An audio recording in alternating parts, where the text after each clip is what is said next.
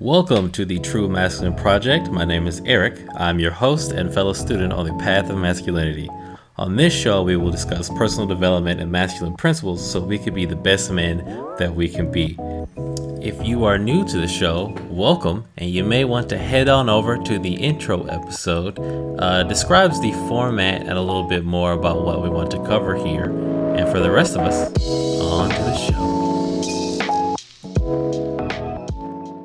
Hey, and welcome to today's show. Um, and before I forget, we since we're doing this long uh, sort of breakdown over Iron John, I wanted to put some lighter, more fun, and frankly, some things that come across better on video on my Instagram channel. So if you go to instagram.com slash T-R-U-E-M-P underscore podcast, you will find um, starting a series of body language videos in the first one about smizing, uh, smiling with the eyes whenever you go to speak with someone, at least for the first time, to help you make that good first impression is up. And as the weeks go on, I will continue to upload more of those. Uh, this should help a little bit from the body language episodes if you are having any problems with that. And as we continue with the Iron John book, we left off at the general passivity that men fall into, especially in our current societies, without any help of transitioning from boyhood into manhood or if they've just led generally privileged and easier lives, which which is becoming more and more common in Western society.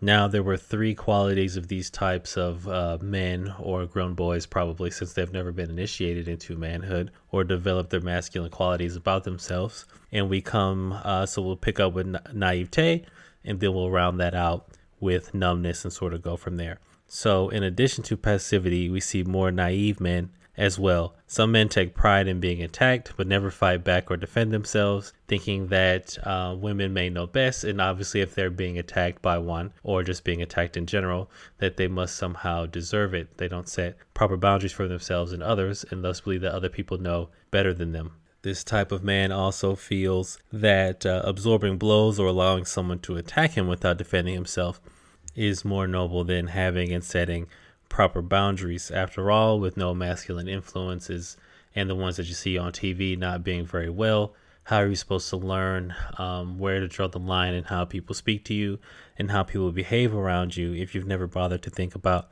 how that's supposed to work? The naive man, as a way of not uh, looking at his own problems, takes pride in picking up the pain of others, especially women's pain, this allows him to maintain a feeling of specialness, of worthiness, without having to do any of the actual work on himself. Uh, this is also a behavior exhibited by the nice guy who we talked about before, who thinks that being the friendly shoulder to cry on is a way into women's pants, and he never checks in with himself to see if his sort of behavior, the emotional codependency that he builds with people, is even proper in the situation.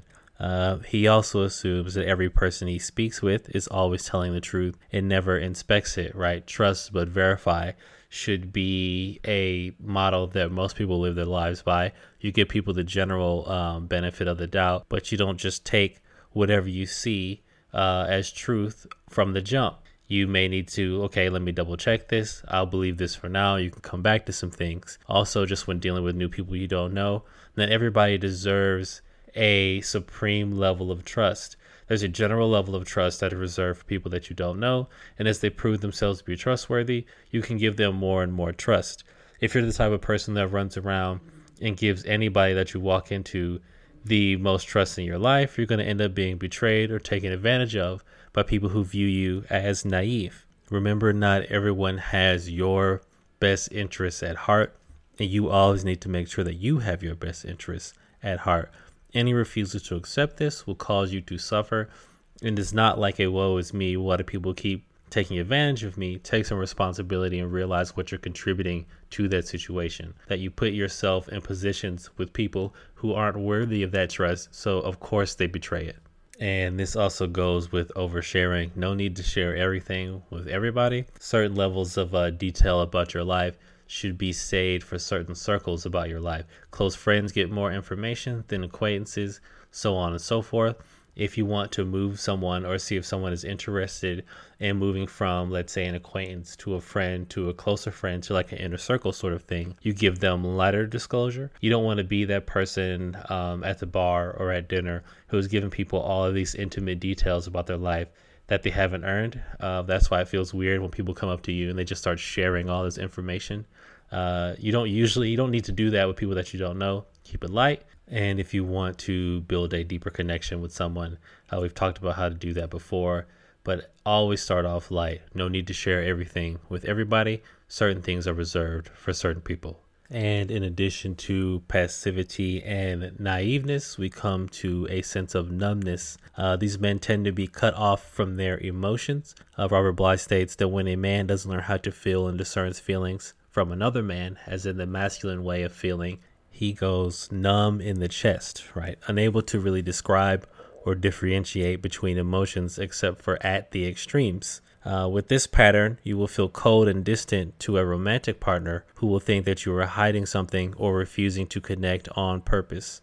Uh, you have to remember that most people assume that others think, reason, and feel that they do, and that they will also assume that you have the same emotional range that they do, um, unless you've communicated to them uh, that you do not, right? Now, it is important that we develop our emotional range because there is a difference between a mild irritation and a response that requires, you know, just a boundary setting versus something that requires a more fierce response. And if you never learn how to uh, differentiate what you are actually feeling inside, any minor annoyance moves over to an extreme level of response, uh, something that's not warranted for the situation, and you'll probably end up doing exaggerated actions to things that don't require that level of response. So it is important to learn how to feel, how to differentiate your feelings, right? The difference between sad and depressed, the difference between like a hunger and starving, and the difference between irritation and anger because those all require different responses. And frankly, not everything is worth getting uh, super upset for.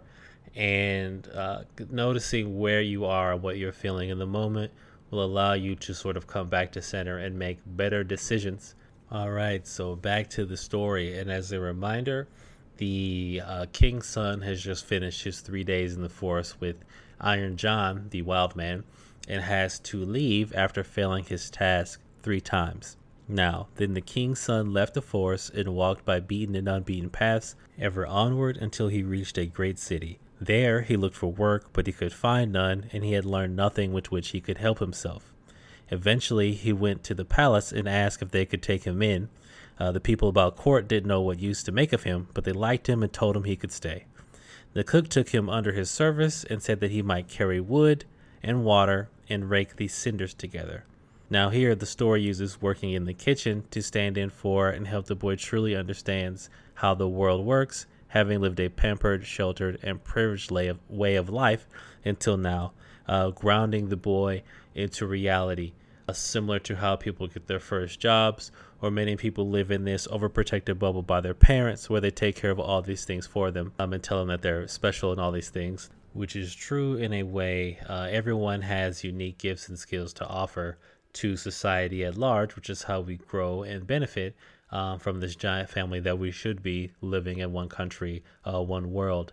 However, it's not just things aren't going to be easy all the time, nor are people going to treat you special or coddle you uh, because your mom said that you were. There's a certain level of responsibility, of duty, of uh, value that one must give, of work that you have to complete to live and operate as an adult. To understand that the equality of opportunity will be given but not an equality of outcome, right? Everyone is given the same opportunity to do things, even though we don't all start at the same place, and that's okay. The goal isn't to take from people who have done really well and give to people who have chosen to do nothing, but to give the people who have not done as well skills and the help that they need to give them the leg up to provide value, take care of themselves, and ultimately live fulfilled lives. Now, kitchen work, or a way of grounding yourself in reality, uh, allows the boy to uh, produce the courage and the ability needed to look at himself objectively so that he can accurately adjust and guide his life. Uh, this is an important step in life for any man and can't be avoided. Adults who remain in the victim mentality blaming others for their situation into their 30s for the conditions of their life, are people who have refused this step in moving from boyhood to manhood and are nothing more than grown boys and are not adults if they have not accepted the adult way of behavior, the adult way of looking at their lives, or the adult way of solving problems. And it's not that things didn't happen to you. It's not that you don't have as easy a life as Joe over here, who didn't have to grow up in the same neighborhood that you grew up in. And I understand that I didn't have the greatest of upbringings either with all of the stuff. But there comes a point where you have to fix your things for yourself, right? One, so that if you have children, you don't pass those same poverty mindsets down to those children, but two, so that your life is better. Sitting around and complaining for 70 years until you die is not going to get anything done.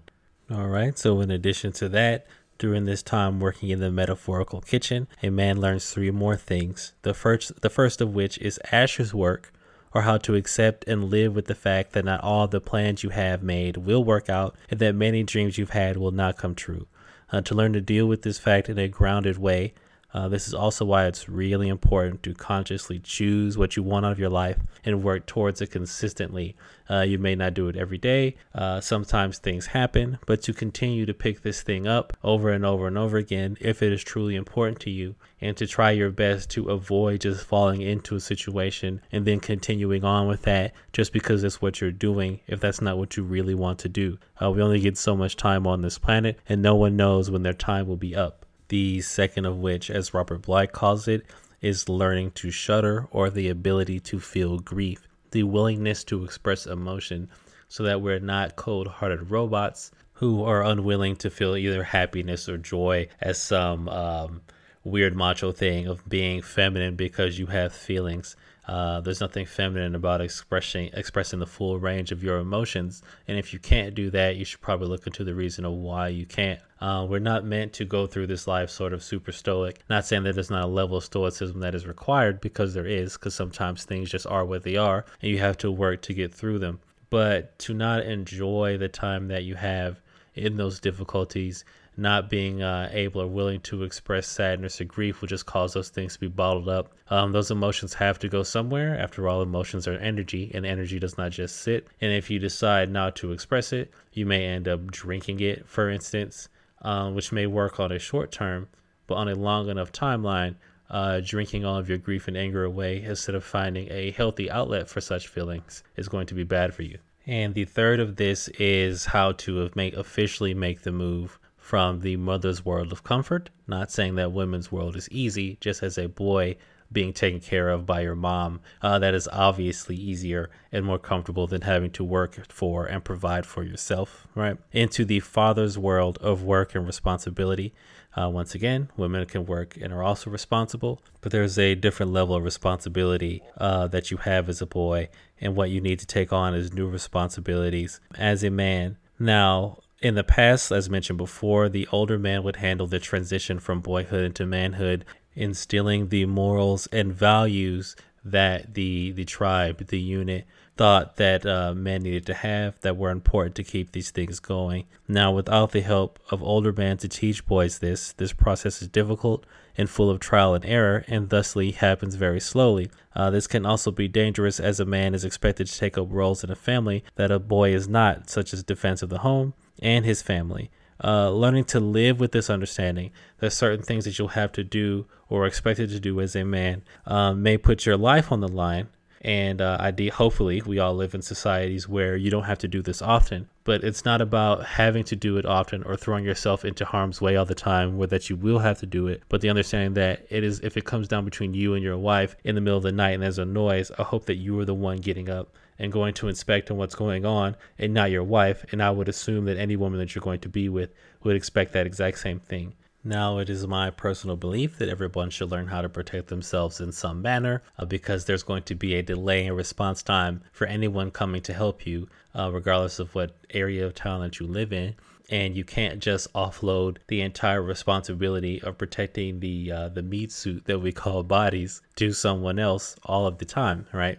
Uh, you don't need to be Jon Jones or like Manny Pacquiao level of fighter, but you should have some understanding of how to handle yourself in a situation until someone gets there to help if you have that option available to you.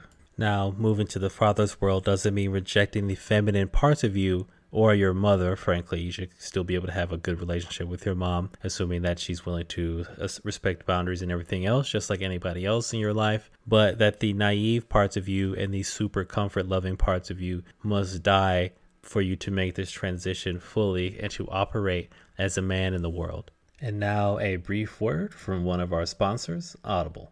Hey guys, I've mentioned a lot of books over the course of this show. After all, it is much better to take the lessons that someone else has distilled down into a book instead of you making those same mistakes going throughout your life. But we don't always have the time to sit down and read the book.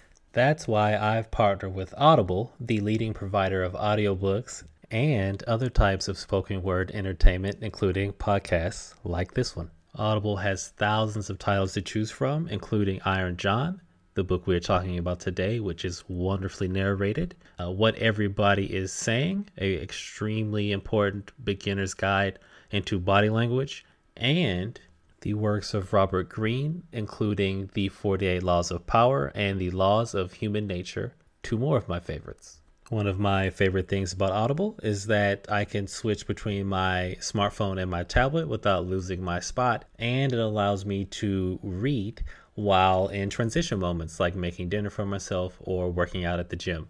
Your membership comes with a free book every month, and when you use my code to sign up for your 30 day free trial, your first book is free go to audibletrial.com slash truemp podcast to get started. That's audible trial a-u-d-i-b-l-e-t-r-i-a-l dot com slash t-r-u-e-m-p-p-o-d-c-a-s-t and now back to the show. Now we can see here that even our own uh, boy in the story has had a lack of father teaching because he had no craft he was old enough to spend some time in the woods with Iron John, but when he got to this castle, all he was able to do was sort of uh, servant or low skilled work in the kitchens, showing a uh, lack of fathering. Uh, things that we've talked about previously is that men come home, and since they don't have a trade or skill to teach their children like they used to, um, unfortunately, children just get sort of the irritability and the temperament of the father, but none of the love or the gifts of the father especially if he hates his job because when he comes home, all he wants to do is relax, right? Eventually, he is given the task of taking food to the king, and the story puts it like this. Once, when it happened that no one else was at hand, the cook ordered the boy to take some food to the royal table. But because the boy did not want his hair to be seen, he kept his tarbouche on which is a type of hat for you uncultured swine out there. in any case, such a thing had never happened before in the king's presence. He said to the boy, When you come to the royal table, you must take your cap off. And the boy replies, Ah, Lord, I cannot. I have a sore place on my head. So the king called the cook up, scolded him, and asked him how he could take such a boy into his service. He ordered him to fire the boy and kick him out of the castle. So let's take a moment here to talk about the king and king's energy or kingly energy. What does a king stand for? Why do people want to be near kings or be called kings, frankly? And is it just more for the power and favor, or is there more to it than that? Robert Bly then goes on to describe the king in his three realms the upper or the sacred king, the middle or the political king, and the third or the inner king. Let's start with the Sacred King, and we're going to take a dip into some uh, Jungian philosophy here. Uh, there's a king in the invisible aspirational world, um, and a queen as well, as well. And the king and the queen send energy down and resemble the sun and the moon and how they send energy down. So it radiates from this spiritual realm. Uh, this is where the places of heroes and gods live a place where we can put perfect manifestations of certain traits and characteristics we would like to embody or things that occur in the world naturally. Remember that for the majority of human history, storytelling was how we shared idea, ideas, themes, and history. Uh, where the king is present, there is order, and not just that the king forces order down upon, but when you have a righteous king, a righteous leader, there is automatically order. It's not that he has to stomp down chaos, it's just that in his presence, chaos does not occur. In his presence, all is orderly. Uh, things things happen as they should. Rains fall, trees grow. This is sort of why when Mufasa was king, the plains and Lion King were great, and then when Scar, a false or a wrong king, was king of the savannah, everything was dead, right? And then when Simba becomes the next king, it starts to rain and things return back to normal. When you have a right king, a righteous king, things function smoothly and the world is orderly. The second king here is the earthly or political king. Um, and we've had kings and stories going back to like the second millennia BC in city states of Mesopotamia. And these sort of continued until the 18th and 19th centuries. Um, and, you know, England still has a queen, although she doesn't wield as much power as she used to. Um, now, this king was said to bring the heavenly sun power down to earth instilling order and prosperity. Uh, Robert Bly implies that when there was a good king, fathers in the house tended to receive a bit of his aura, and when the father was not there, uh, children were able to look onto, these, onto this righteous king as a way of behaving, right? So even if they did not receive uh, the fathering that they should have, they could sort of look up to this king as a external father in ways to behave. Not that I think we should go back to having kings, right? This was just an interesting phenomena that occurred. And we have the third, and for my purposes here, the most important, and that is going to be the inner king. This inner king is sort of like our intuition, the ability to make decisions without being influenced by outside forces, and gives us the ability to understand what we want and to let other people know what we want as well. Uh, when a man's king is weak, he has a problem making the simplest of decisions, even when it comes to where to go for dinner, uh, what to wear today, what does he want to do with his life. Now, people tend to have their decision making ability sort of beaten out of them. Um, it's like sort of like a muscle, right? Whenever you don't exercise a muscle, that muscle atrophies. When you were a kid, you knew what you wanted. Uh, you probably asked for more things that you could get, frankly, but you knew that you wanted that toy over there, and you had zero problem expressing the fact that you wanted that toy over there. Now, over time, so that people can teach you uh, that sort of exuberance, let's call it, that willingness to express what you want gets beaten down by society, schools, and then work if you're not working in a position that gives you any sort of agency. Now you're going to want to connect with this ability to make decisions and to understand what you want so that you can guide your life correctly. And the easiest way to sort of rebuild this habit of listening to your intuition is to actually listen to it. Now, it's going to be hard to do this in situations where uh, the pressure is on if you have not experienced standing up for what you actually believe to be true in front of a group of people. Now, you can start with some easy things like actually uh, choosing to express and enforce a boundary or actually telling a partner or a friend things that you really wanted to say or anybody that you meet frankly things that you want to say things that feel true to you instead of thinking about well what would they like to hear me say? What would move this conversation forward right? Instead of being manipulative you are truthful. And the more that you are willing to speak from that place the more you're willing to make your own decisions. And to be in charge of your life you sort of wake this third inner king up and this allows you to make even more and more decisions without having to worry about is this what I really want because it will feel right to you and you will have practice listening to this feeling. And I hope by now it is starting to come across here that the solution to the chaos in the world, the solution to the problems that you have in your life, is not less masculinity, but most likely more masculinity for you to stand up and make the decisions that you feel are correct for you to choose and guide your own life path instead of doing what other people tell you to do all of the time. For you to decide the things that are important in your life, the values that you want to have, regardless of the ones that you grew up with, to take control of your life and learn to live those values out as often as possible now, you're going to still have the old brain pathways like we talked about in previous episodes, and that's okay. You're not going to do 100% of the time. Hell, I don't do things 100% of the time either. But if you're doing it 60%, 70% of the time, over time, your life trajectory will move up you'll start to feel more calm in making decisions and you will embody that sort of confidence and give that off to others. That will make influencing other people easier. That will make getting the next job easier. Everything comes back to being more grounded in what it means to be a man. The safety that you'll feel walking through the world when you know that you can protect yourself in whatever way that you decided to protect yourself.